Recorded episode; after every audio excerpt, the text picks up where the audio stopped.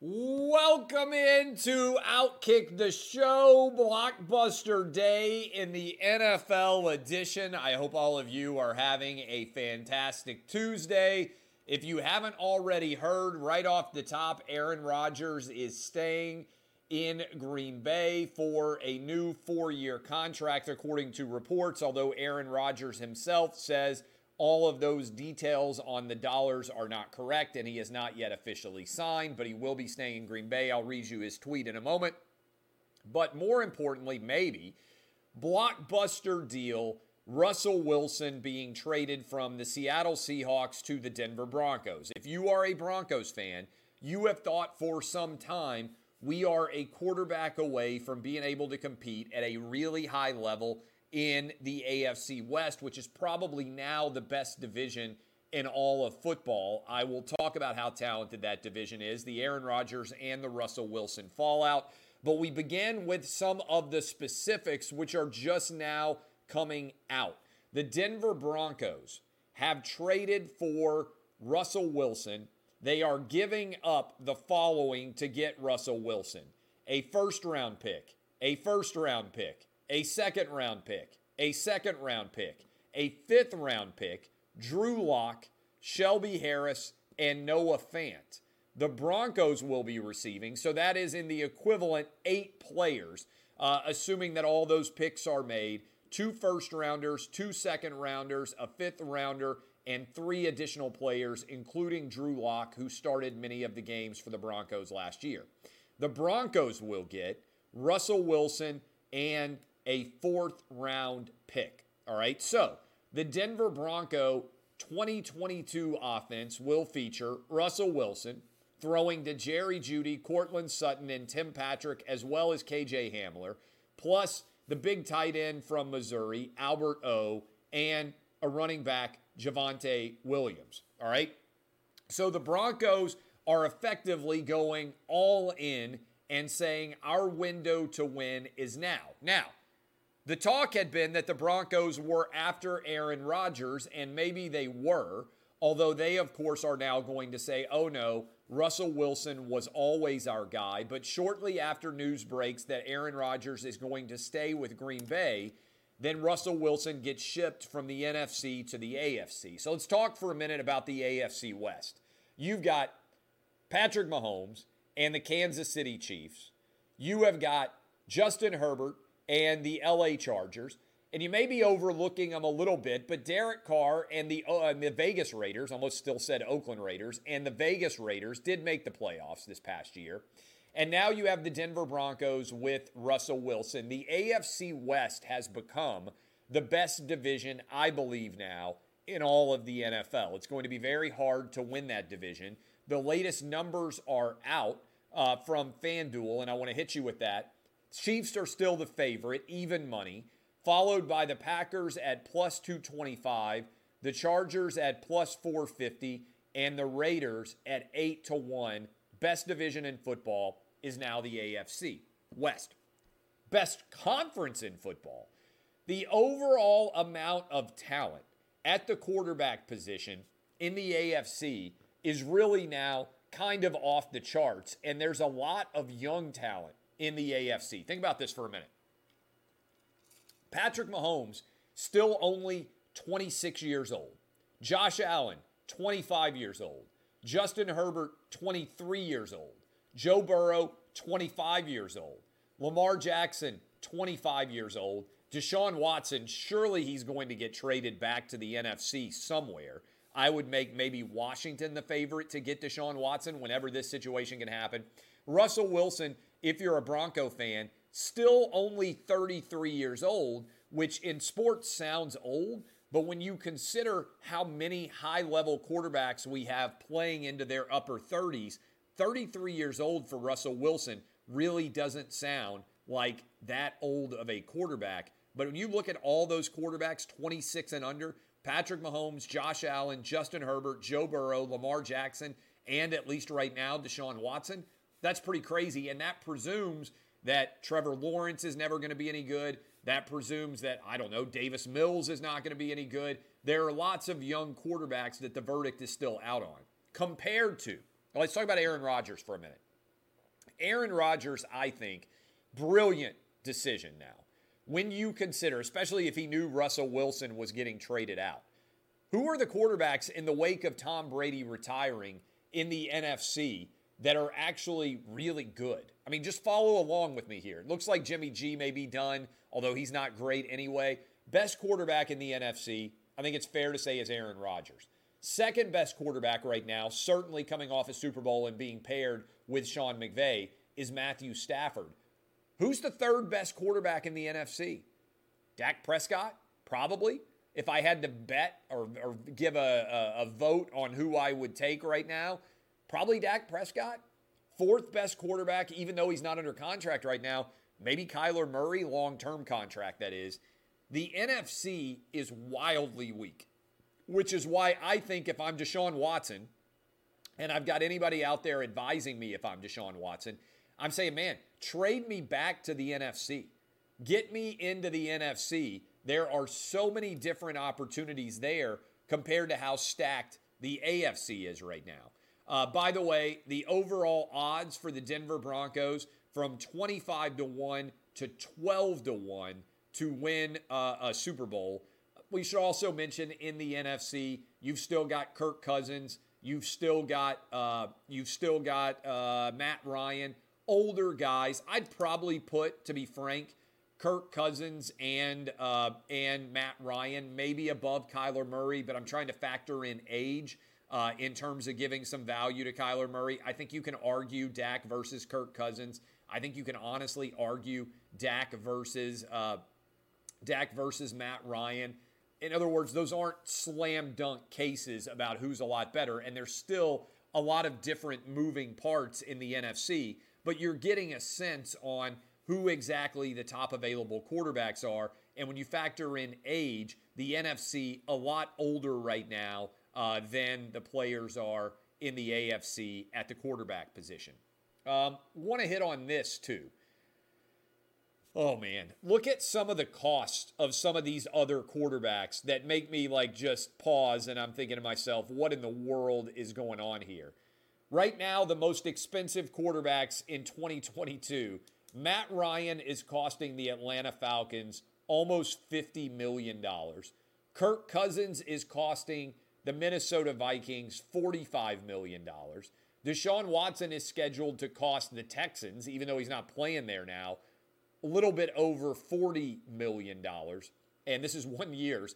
And then Ryan Tannehill is uh, costing the Titans $38.6 million for Ryan Tannehill. And I got to tell you, as a Titan fan, our chances of winning a Super Bowl, I would love to be wrong on this. I'm a season ticket holder. I've been going to games for 20 years. I'm in favor of a dome being built. I'm in favor of a new stadium. Ryan Tannehill is whatever he is, 34 years old. When you look at the overall talent at the AFC, and now you add in Russell Wilson, there is even less reason for a Tennessee Titan fan to be optimistic. Titans are good on defense, they are good at running back, they are pretty solid at wide receiver. Lots of talent on this Tennessee Titan team. Ryan Tannehill's not going to get it done.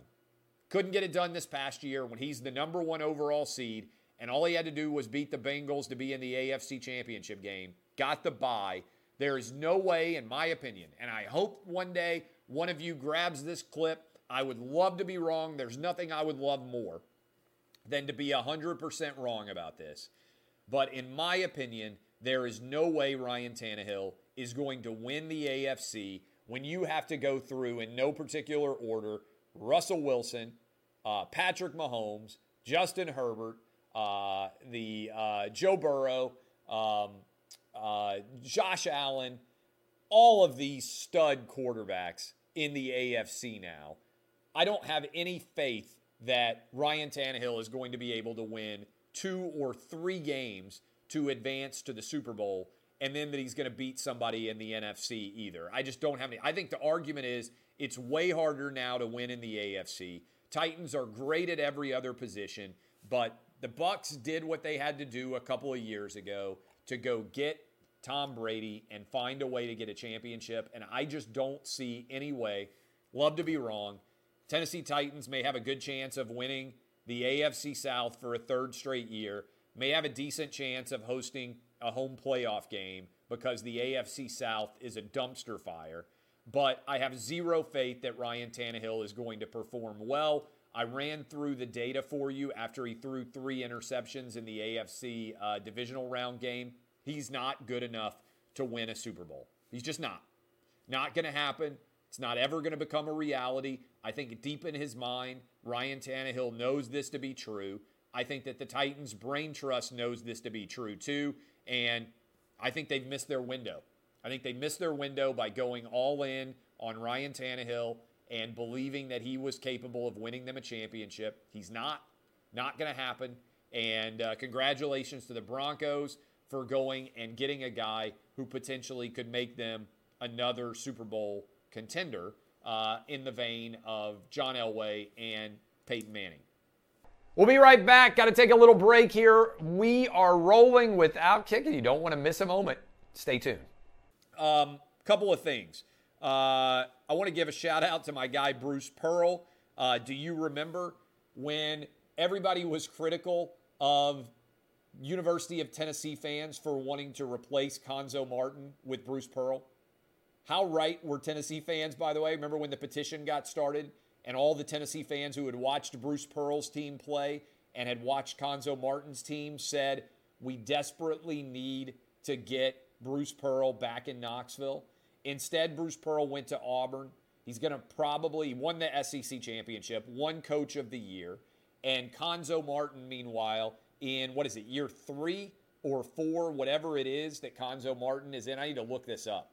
But I thought this was significant uh, because all of the drive by media, as Rush used to accurately call them, uh, who hadn't watched these teams play that much, all of them came out and said, oh, it's racist of uh, University of Tennessee fans to prefer uh, Bruce Pearl over Cuonzo Martin. I'm sorry for the drive-by hit here uh, for Missouri fans who are having to deal with Cuonzo Martin. I told you exactly what was going to happen there. God, I didn't realize this. Cuonzo Martin is now in year five at Missouri, finished 12th in the conference, uh, 5 and 13 in the SEC. And these are the last four years that Cuonzo Martin has coached where he's ranked 12th, 10th, 7th, 12th.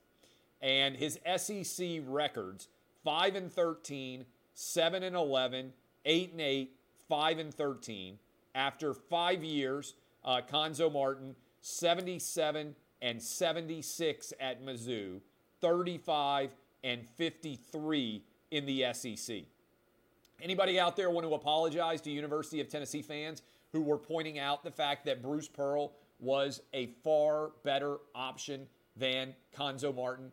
Uh, and here we are. Uh, reality. You're not seeing anybody apologize. None of those writers who tried to defend Cuonzo Martin, none of those people who came after Tennessee fans as we finish his fifth year at Missouri, he has turned Missouri into one of the worst programs in the SEC.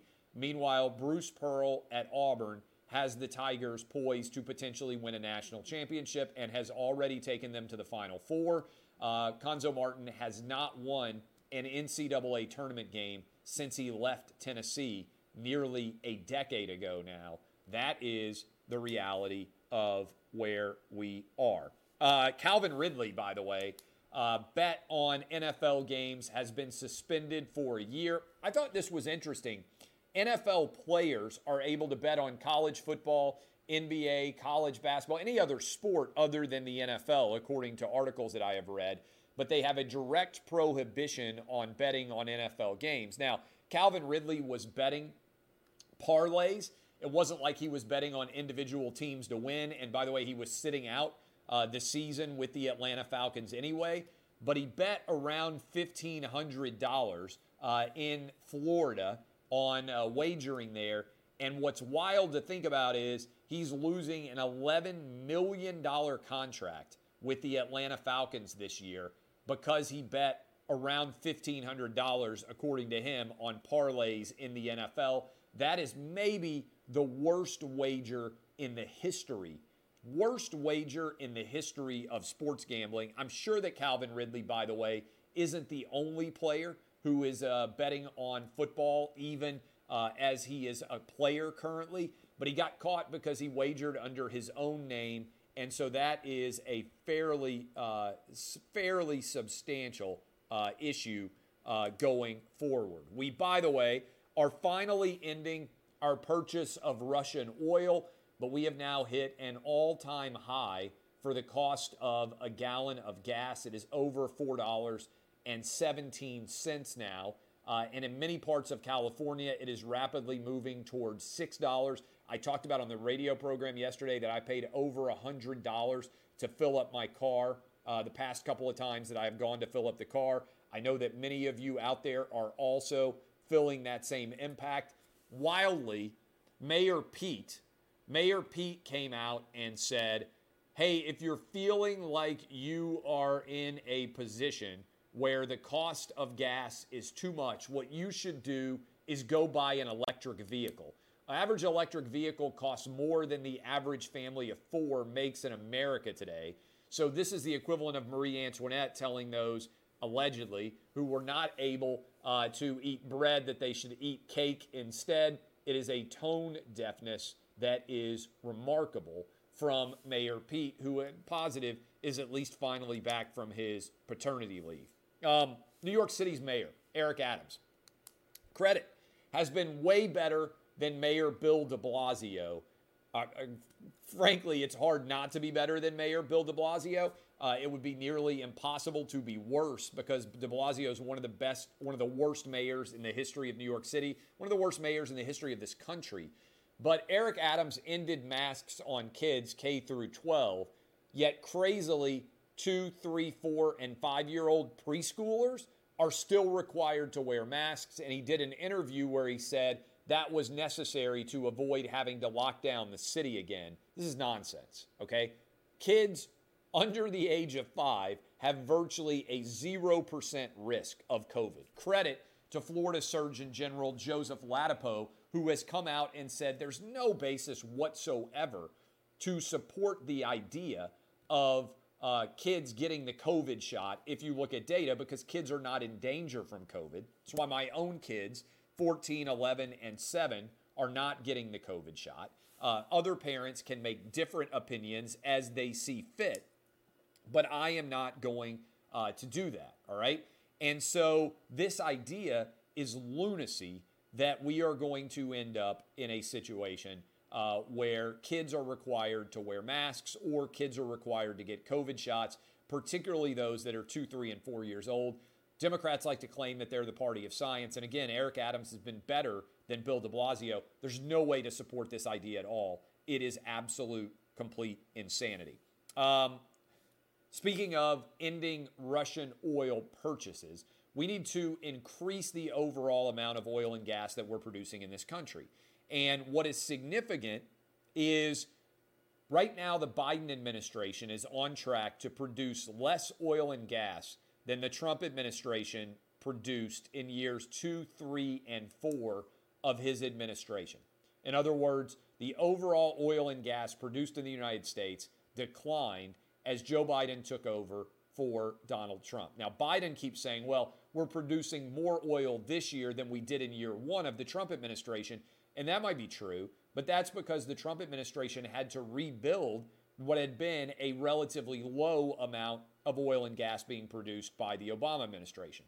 And look, Democrats and Republicans, I don't see this as a partisan issue. Democrats, Republicans, independents, black, white, Asian, Hispanic, whoever you are, almost everyone, I believe, large majorities, agrees that we need to have more energy independence in this country. And that the best way to do that is to produce more oil and gas in this country. Now, I'm not opposed to the idea years into the future of more windmill power, of solar power, of uh, electricity, all of these things that are supposed to be cleaner energy. That's fine.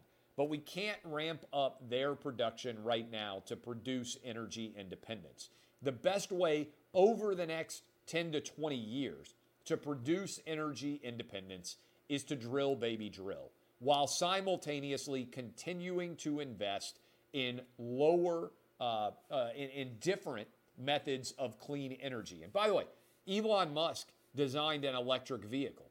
he also is hyper rational. And he has said that the United States needs to be producing, as does Europe, more oil and natural gas, nuclear energy power. All of those things are good options in order to try to wean our, uh, our, our, necessity of subsidizing Russia, Venezuela, uh, Saudi Arabia, and Iran, which are four major oil producing I- areas that, for the most part, either hate or mildly tolerate, in the case of Saudi Arabia, the United States. We don't need to be giving all of this money to our uh, enemies out there who are opposed to our overall success. All right, I think I have hit on everything. I appreciate all of you. DBAP, unless you need to SBAP, I am going to go now finish the anonymous mailbag uh, and get that up this afternoon. Uh, and I am looking forward to spring break getting here so I can head back down to the great state of Florida, which I'm doing on Thursday. I'll have another show for you tomorrow. Uh, congrats to Denver Bronco fans on adding Aaron Rodgers. Seismic change in the overall power structure of the AFC West. AFC West has become the best division in all of football. AFC, tons of young gun quarterbacks people like me who are Tennessee Titan fans, it's going to be a long several years. No chance now of winning a Super Bowl with Ryan Tannehill. I appreciate all of you. DBAP, unless you need to SBAP. Congrats to Aaron Rodgers on the big deal uh, and uh, biggest deal in the history of the NFL. And congrats to the Denver Bronco fans who have a stud quarterback now in their repertoire. It'll be interesting to see whether the Seahawks can rebuild with all those picks, five of them, as well as the three players they got in that trade. This has been Outkick the Show.